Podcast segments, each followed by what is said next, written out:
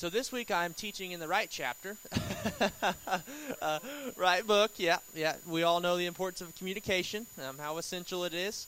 Uh, what happens when you have bad communication? Uh, but anyways, the Lord works through it regardless. I did, I did. Yes, same name, but. Uh, anyways, so just for those of you who don't know, there's a joke that last couple of weeks ago, Paul asked me to teach on First John, and I thought he meant John chapter one. So I taught my message on John chapter one. Um, but tonight we're going to actually be in First John chapter two, correct? Okay, perfect. I just want to I want to confirm before we get started. Um, need to need to need some amens. There, amens, right? So, anyways, well, we'll kind of get started, and uh, just kind of as I was kind of thinking about this, I am hooked on this chair. Okay, there we go. I'm free. Um, the little hook got me in the back. You know, have you guys ever done something new and just felt really awkward doing it? I don't know about you guys, but uh, for me, there's certain things that when I start out, I may I may not always be as naturally good at, or whatever it may be. Some of, we all have kind of different things. There are certain things that we as people can just pick up. I'm the kind of person that the more I do something, the like I I get better at it, and so I need practice. And I and so there's certain things that become more natural than others. And I, when I first started selling insurance, uh, when I first started, you know, learning about auto, home, and life insurance, and so when I, I went through all my training. But I'm the kind of person that when you go through training, that's almost useless. Like it helps me kind of get it and understand it, but until I actually put it into practice, then it starts to make sense. And not too long ago, um, I sold. It has been a while, but I sold my very first life insurance policy that I sold and this guy called me and i think the lord just blessed me with like the perfect individual. Like this guy didn't even want life. His wife made him call me and get life insurance and it was a weird deal. And, but I, it literally took us like an hour on the phone just for me to get this simple life insurance policy for this guy set up. But he had no choice in the matter. His wife basically said hey you are going to have to go get a life policy and I literally remember thinking through this entire process, I am so stupid. I am so dumb. I, I can't get this at this point. And I just couldn't grasp it until finally, um, uh, once I finally got finished, it, I was like, oh, praise the Lord. But now that I've done a few more life policies, they go a little bit quicker because I've got more experience with them, because I've done a little bit more with it as well. And, and a lot of times in our lives, uh, we have to start somewhere. We have to start at the beginning. We have to start at some beginning point. And what we're going to see tonight in 1 John chapter 2, um, I like the way that uh, John actually opens this. He opens it, my little children. And, and, so this is how John opens it, my little children. So we're going to kind of see uh, about three different spiritual maturities, and we'll, it'll kind of be explained more later in the chapter. But in the beginning, he starts with my little children. Look at your neighbor and say, my little children. And sorry, too, I feel like I have this uh, excess saliva thing because I went to the dentist the other day and they put some things in my. I just feel like I'm drowning up here, but that's okay. I'll still survive. But anyways, my little children, I'm writing these things to you that you may not sin. But if anyone does sin, we have an advocate. Everybody say, We have an advocate. And the Father, Jesus Christ, the righteousness. So, what is advocate? And I was actually kind of just, and I kind of find a little definition for us. We have an advocate. God's desire is that you may not sin. Did you know that? That God's desire is for us to not sin. And that is what He desires for our lives. But yet, if we do, or more like when we do, there is a provision made, an advocate, a defense lawyer on our side. Our advocate is who? Jesus Christ himself. So Jesus is our advocate. So Paul is talking to little children. So he's talking to not little kids, but he's talking to believers. That is who he's addressing, that is who he's approaching in this scripture. And I remember as as when I was younger, one of the things that we would do is we would we went to downtown and we would do witnessing. And one of the stories that we would actually use with people is let's kind of tell them I meet somebody, Dennis doesn't know Jesus, and we're talking, and I want to tell them about what Jesus did for them. And I'd be like, hey, Dennis, I don't know if you know this, but what would happen if, say, you and a buddy, you go out and you rob a store? And you rob a store and you, you, get, you get caught by the police. And so what's happened is you get arrested and you go to jail. And because you go to jail, you have to go to a trial. So, because of that trial, you have to go to a judge. And when you go to a judge, what are you going to say to that judge? Like, you know you've robbed the store, you know you've been caught, there's video cameras, there's eyewitnesses, you're as guilty as it gets. Like, there's no doubt that you're responsible. And what would happen, Dennis, if you were in that and you knew the judge was about ready to make pass his sentence on you and say you're going to do life in prison. I don't know if that's a good sentence for robbing a store, but we're going to say it's life in prison tonight. And life in prison. And next thing you know, a man walks into the room. And he comes up to the judge and he says, Judge, don't worry about it. He's mine. And the judge says, No, no, no. He, you know, we understand. He's guilty. He said, No, no, no. He's mine. And he pays his fine. And because he paid that fine, and this analogy in my head's like kind of working out, but kind of not. But because he paid his fine, Dennis doesn't have to go to j- jail for life. And that's what Jesus, and so that's what he's talking about. We have an advocate. Because we sinned, we deserve punishment. And I love one thing that, that, I, that I was reading. I hope I'm not jumping ahead. But basically, God is representing himself in a sense here. Because because we do have an advocate. Because God's saying, no, no, that's mine. And verse 2 says this he is the propitiation. I don't even know if I'm saying that right for our sins. And this is something that I had to look up. I don't know if you guys ever heard words that make you feel smarter than what you really are. you know what I'm talking about? You know, I always I've taken evangel Bible classes and there's some teachers that are talking about stuff and I mean I I fairly knew the Bible when I was there, but it was like, are you just trying to make yourself sound really smart? But propitiation for our sins, not for our sins only, but also for the sins of the whole world. So, what is propitiation? And he himself is a propitiation. I'm already messing it up for our sins. This means that Jesus is the one who atones for and takes away our sins, not only our sins, but also the sins of the whole world.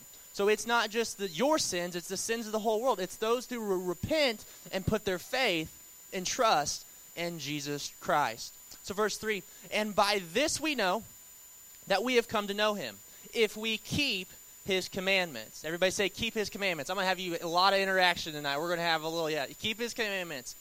And whoever says, I know him, but does not keep his commandments is a liar. Everybody say, ooh. Yeah, that sounds, that sounds like a little, little thing. You're a liar. Yeah, and the truth is not in him. But whoever keeps his word, in him truly the love of God is perfected. By this we may know that we are in him. Whoever says that he abides in him ought to walk in the same way which he walked. Now, what would we just read? What you believe should be what you reflect in your life. And as I was thinking about this, we I have a coworker, like I told you, I, I sell insurance, and we have a guy that basically told us our boss the other day that he he thinks he's probably going to leave. And I don't know for sure what he's go, really going to leave or not. But let me tell you a little bit about this guy. He works for Liberty Mutual he gets a paycheck from Liberty Mutual, but we very rarely see him at Liberty Mutual. His LinkedIn page barely reflects Liberty Mutual. So we have somebody who, who is an employee, but his life doesn't look like he's actually a part of Liberty Mutual. And I think a lot of times that's how we approach our Christian walks. Is we say we love Jesus. We talk about how we love Jesus, but our life doesn't reflect it. And so what he's saying, he's not saying that our salvation is based on works, but what he's saying is if you believe in something, you are going to reflect it. You're going to want to obey God's commandments. You're going to want to do the things that God asks us to do because you love him, because you desire to have relationship and you desire to know him more. And so that is when we see the scripture to keep his commandments, to know him. And as we look here as we go on, verse 7 says this Beloved, so we see the relationship that John has with these people. Like he loves these people. Very intimate words, little children. Beloved, I am writing to you no new commandment. And so basically he's like, you guys already know this. like this is nothing special that you have not heard, but an old commandment that you had from the beginning the old commandment is the word that you have heard. At the same time, it is a new commandment that I am writing to you, which is true in him and you. Because the darkness is passing away, and the true light is already shining. Whoever says he is in the light and hates his brother is still in darkness. Whoever loves his brother abides in the light, and in him there is no cause for stumbling. But whoever hates his brother is in the darkness and walks in the darkness and does not know where he is going because the darkness has blinded his eyes. So I have my first discussion question tonight. And so let me kind of give you guys some parameters just for time's sake. If you respond, maybe keep it fairly short. That way we're not on discussion forever. Um, and, and but my first question is this so I just read some of the stuff in that scripture, and it may have been a little bit much, but one of the verses that I that I want to focus on was verse ten, or verse nine and ten. Whoever says he is in the light and hates his brother is still in darkness. Whoever loves his brother abides in the light, and in him there is no cause for stumbling. So my question is, is why do you think it's hard to love other Christians sometimes? Why do you guys think it's hard? Why, why do you think it's difficult to love other Christians sometimes? Because obviously he addressed this for a reason. What do you guys think? Mm-hmm. amen. That's right. Yeah. What else? Why do you think it's so hard to love other Christians sometimes?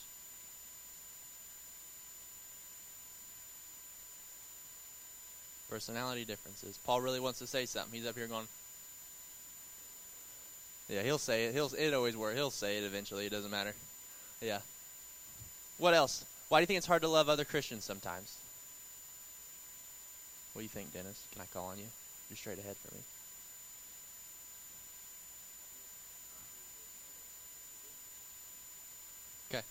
Okay. yep, that's good. Anybody else? Well, why do you think it's hard to love Christians sometimes? And I'm talking about Christians to Christians. I'm not talking about the world. I'm not talking, because that's what John's talking about. He's talking about brothers and sisters in Christ right now. Why do you think it's hard to love other Christians sometimes? Paul, you, you want to say something so bad, just say it.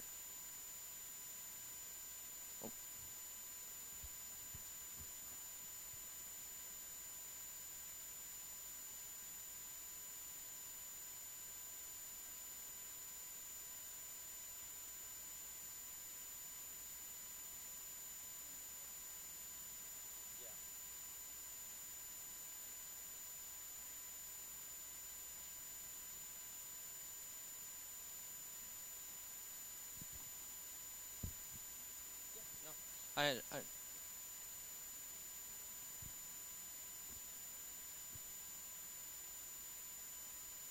yeah, that's great. That's great.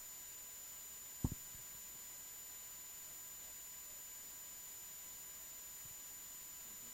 Yeah, absolutely. Yeah, I mean that's a lot of great points there. I mean, I work in an environment where a lot of people would claim to be Christians that I know go to church very regularly but as I've looked in their lives over the past year, actually, uh, literally, it's been a year. Actually, today is when I started a year ago. Everybody, give me a hand clap. Congratulations, one year anniversary. Yeah, thank you. Yeah, still employed.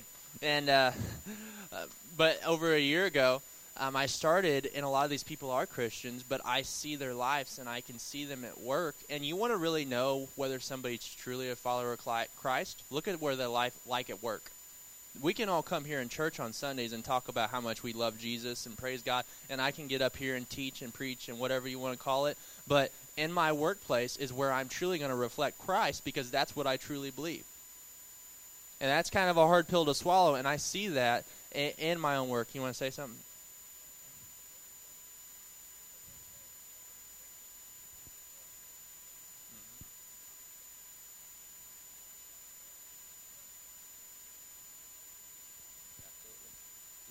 Definitely. That's great. And so understanding that it can be difficult sometimes for us and maybe it's because we have different viewpoints or like you said we see them at work or we see people doing things. But but but john i keep wanting to say paul but john he uh, he tells us we should love our brothers. We should love our sisters. We should be there for them. And if you guys see in your bibles verse 12 just kind of moving on says this i am writing to you little children. So there's our little children but we're also going to begin to see he begins to address a few, not dress, but address a few different people in this story. Yeah, that's a weird. John's not addressing anybody in this story, but he's going to begin to address some people. And he says, "Little children, because your sins are forgiven, for his name's sake. So it's kind of got like the, the elementary stuff, like your sins are forgiven for his name's sake. So this is kind of the entry stuff. But here we go. I am writing to you, fathers, because you know him who is from the beginning. So these are people that are more mature in their faith because you knew him from the very beginning. And I am writing to you, young men, because you could have overcome the evil one. So these are young men. They're, they're on the front lines. They're, they're in the battlefield. They've overcome the evil one. And I write to you, children, because you know the Father. And I write to you, fathers, because you know him from the beginning. And I write to you, young men, because you are strong, and the word of God abides in you, and you have overcome the evil one. So verse 15 says, Do not love the world or the things in the world. That's a hard thing to swallow, isn't it? That's a hard pill to swallow. Do not love the world or the things in the world, but if anyone loves the world, the love of the Father is not in him. That's pretty intense. That's a, that's that's a, that's something we think about. If we love the world more than we love the Father, the love of the Father is not in us.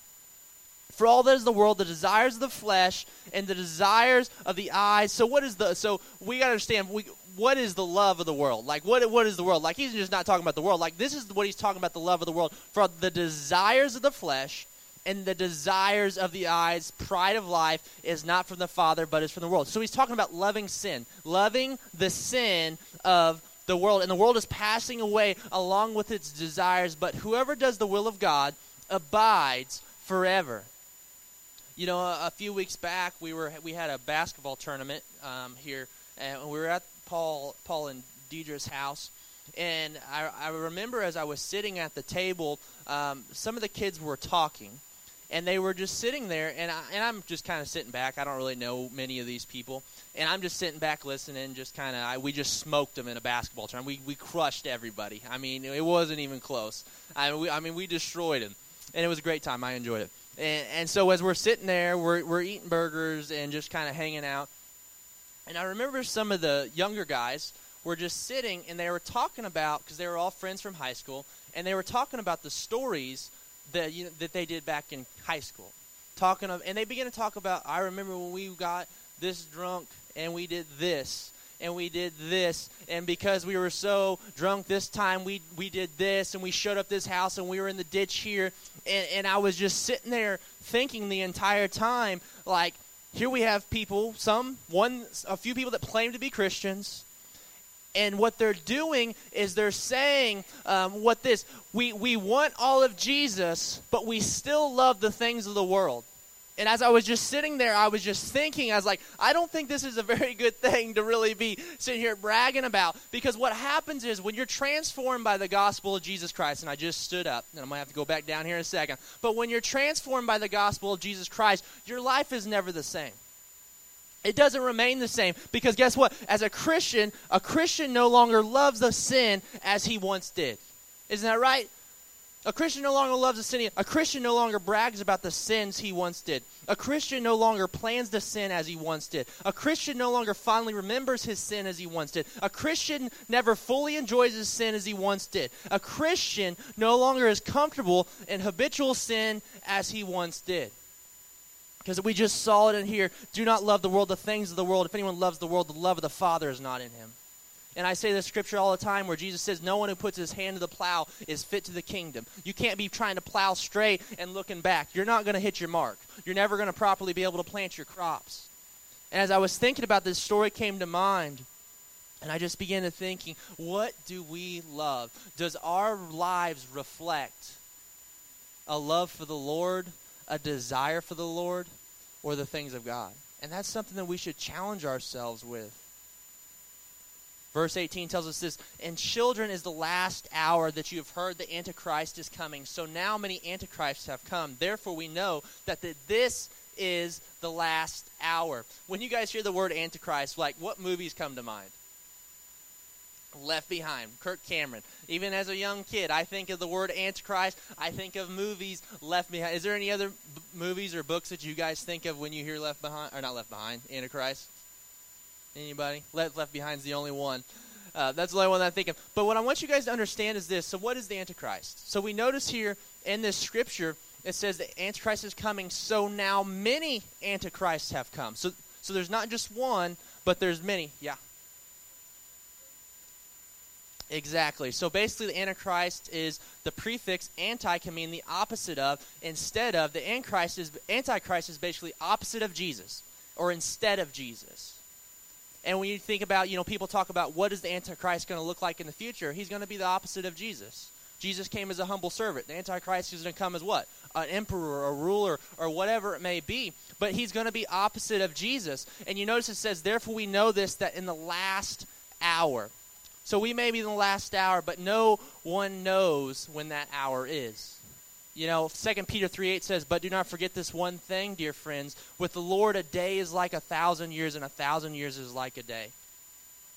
And as the scripture that just came to my mind, um, that as I was kind of thinking about this, Matthew 24, 36 through 44. A lot of you guys have heard that this is Jesus, but he says, But concerning the day and the hour, no one knows, not even the angels in heaven, nor the Son the Father, the only one. For as were the days of Noah, so be the one coming of the Son of Man. For in the days before the flood, they were eating and drinking, marrying, given to marriage, until the day when Noah entered the ark, and they were unaware of the flood, and swept them away, all the way taken the left. Two women will be grinding the mill, one will be taken the left. Therefore, stay awake, for you do not know what day your Lord is coming. But know this that the master of the house had known in that part of the night the thief was coming, he would have stayed awake and would have not let his house be broken into. Therefore, you also must be ready, for the Son of Man is coming at an hour you do not expect. So, what am I? What is my point with this? Is be ready, because you don't know the day or the hour. You don't know when God's going to come back. God could come back today. He could come back tomorrow. He could come back 2,000 years. He can come back when he wants to come back. And so it's our responsibility as Christians to be ready in our own lives and to be ready for those that are around us. And I'm preaching to myself. You know, there's people in my life that don't know the Lord, and I haven't done a very good job of making Jesus known to them, of understanding that there is coming a day when it'll be all over.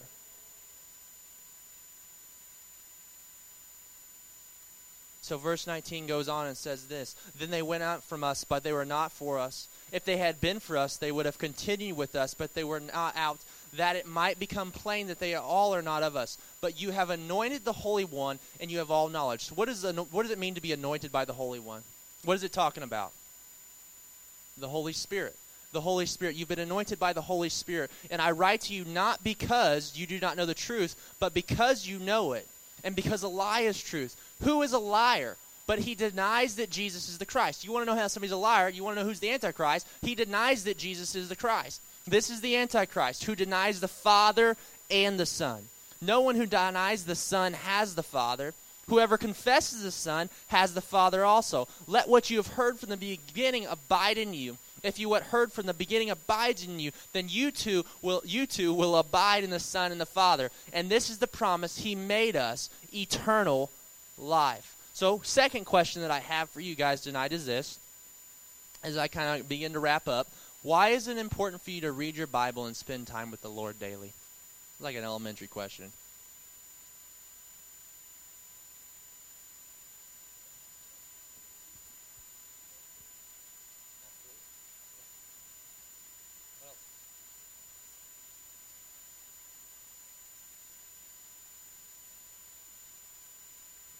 What? Go ahead.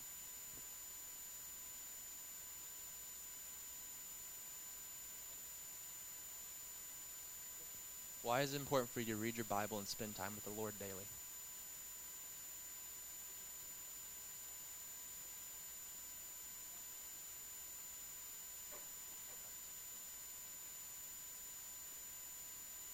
What else? What you guys got?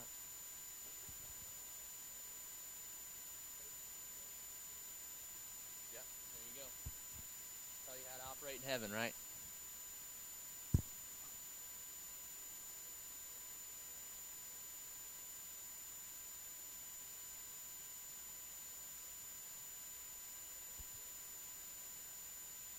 Yeah, it's our daily bread. And what happens if you only eat once a week? You get very hungry. yeah. What else? Why is it important for us to read our Bible and spend time with the Lord daily? Physically hide it in your heart, or yeah,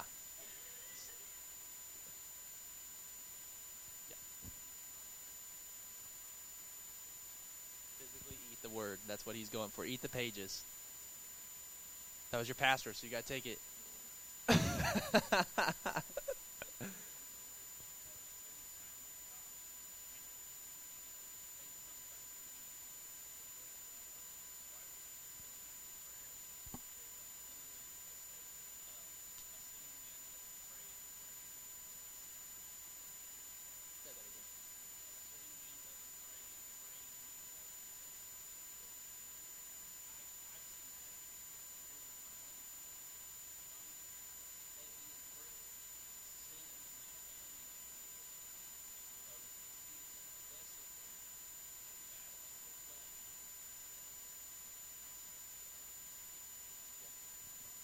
great. Yeah, I like that saying too. That's great. You know, I think verse 26, and this is really an elementary question. Why is it important for you to read a Bible? We all know we should be reading Bible. We all know we should be spending time with the Lord daily. But verse 26 tells us, I write these things to you about those who, try, who are trying to deceive you. That is why we should read our Bible, and that is why we should spend time with the Lord daily. Hosea 4 6 says this My people are destroyed for lack of knowledge. And we have to understand that as Christians, like there's certain little things that we know we should be doing, we know we should be implementing in our lives. And this is what we're talking about in our foundations class this week is the Word of God. The little things in our lives, they make a huge difference. And you're talking about, well, no, nobody's going to deceive me. Okay, I, I, like I told you, I, I, sell insurance, and I work with a place full of, um, of Christians. I have a guy who sits in front of me, and me and him, and I'm telling you, we just battle. and I'm not gonna lie. And, and, my Christian viewpoints are polar opposite of his Christian viewpoints. And one thing that I've been blessed with is there's certain times that I have the ability to argue, and I try to pick and choose which ones when I'm really good at arguing. But me and this guy, man, he we just go at it nonstop. And I and and and the reason I say that is because uh, one, he's he he's a Christian and I believe Christians should be able to have discussions uh, openly about when they have differences in ideas. And so there's a lot of things that he says that are just plain wrong. And I'm not saying that from like my opinion stand. I'm talking about from a biblical standpoint, a scriptural standpoint. But and if I'm not careful and I don't know what's going on, he can deceive me into thinking somebody something else that's really not from God's word. And that's why it's so essential for us to hide God's word in our heart, to, to put it on the tablets of our heart, and really desire God's word like we do actual food. And verse 27 says, But the anointing that you receive from him abides in you, and you have no need that anyone should teach you. Now, this is not saying you shouldn't listen to teachers. That's not what it's saying the Holy Spirit's inside of you. It allows us. It teaches us. Jesus says that when you come before uh, the being tried and trials and everything like that, the Holy Spirit will speak to you. The Holy Spirit is our teacher. He teaches us things. And, and I just know in my in my my early Christian walk, there was things that I just began to learn that I didn't really know, but it was the Holy Spirit teaching me. It was the anointing inside of me helping grow and develop. And I would hear the Lord speak to me. And He would go say, Hey, I want you to go to this book. I want you to go to this chapter. I want you to go to this area. And I would just begin to grow and I'd begin to develop in my life. And the Holy Spirit would begin to change my heart and change my life. And it says, And if you have no need that anyone should teach you, but as the anointing teaches you, everything is true and is no lie. Just as it has taught, you abide in him. So, what's the one thing we must do? We must abide in Jesus in our lives. And so, finally, this, and, sh- and now, little children. So, Paul's going back to the little children thing. And abide in him so that when he appears, we may have confidence and not shrink from him in shame at his coming. If you know that he is righteous, you may be sure that everyone who practiced righteousness has been born of him. So let me ask you guys. In your work and this is something honestly this is something that's really been been on my heart um, and i know we kind of talked about this a, a, little bit in the beginning but what do you reflect in your workplace? I'm not concerned with what you reflect here at the church on sunday mornings or thursday nights. I'm talking about in the place where what you truly believe begins to show the kind of person and character that you are begins to show. Because I'm challenged with this in my, my job. I, I like I said, I sell insurance, and I can lie all day on quotes. I can lie all day on to customers. I can lie to my coworkers, and I'm not talking about like it's a little little um, little temptation. I'm talking about the fact where I could lose hundred dollars just because I don't lie on a quote. And every single day, I'm faced with that opportunity. And there's agents that are way more successful than me at my job because they're willing to lie. And this is something the Lord's really been speaking to me about in my life is what are you like in the workplace? What do you like when it's not easy? But at the same time, what's your role if you are doing the right things in the workplace? Exactly. Because that's what I want in my life. Because I want to abide in Him. And this scripture that I couldn't spit out Tuesday night if you abide in me and my words abide in you, you shall ask what you desire, and you shall have it. See, a lot of us, we're asking God for stuff, but we're not abiding in Him. We're not we're not spending time with Him. We're malnourished because we only get the Word once a week or once a month, or on Sunday mornings, and we wonder why we struggle. We wonder why things aren't working out in our lives. Or we're surrounding ourselves with our, the wrong friends, the friends that want to reminisce about the old sins that we used to do, the old things that we shouldn't have done. And I'm not talking about you completely separating your life, but one thing that I always tell people is they always give me Jesus ate with sinners. I said, yeah, Jesus ate with sinners, but he was also the one influencing the sinners all the time. He wasn't being influenced by them. And I want to challenge you guys in your own lives to be like little children. To be like a little child coming towards the Father. Of understanding of, of who He is in awe and reverence. Some of you guys have kids or grandkids. Kids see adults way differently than adults see adults. But God wants us to come to Him like a little child. Come to Him knowing that He is the mediator, that He is our propitiation before the Father. And so, what I want to do is, I want every head bowed and every eye closed.